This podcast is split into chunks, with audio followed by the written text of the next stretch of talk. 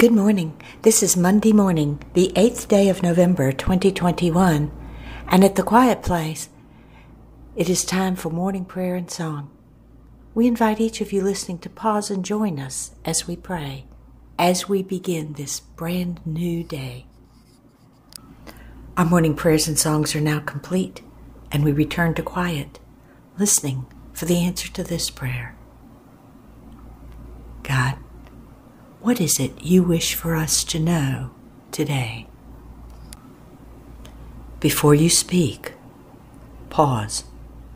Think about what you are preparing to say. Question Is it a blessing on what is happening today? Is it a blessing on the person standing before me? At first, this pause might seem awkward, a bit uncomfortable for you or the person with you.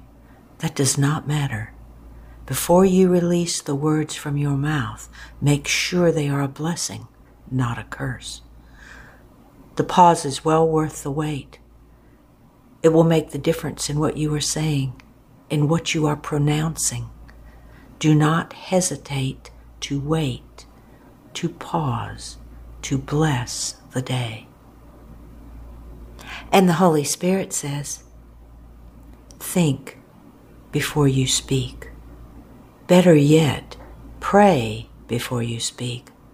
Make sure the words you say are spoken in such a way as to pour out the wisdom of heaven upon the earth.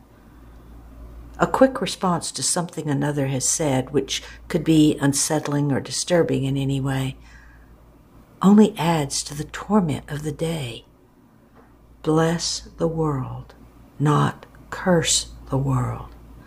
Think, pray before you speak.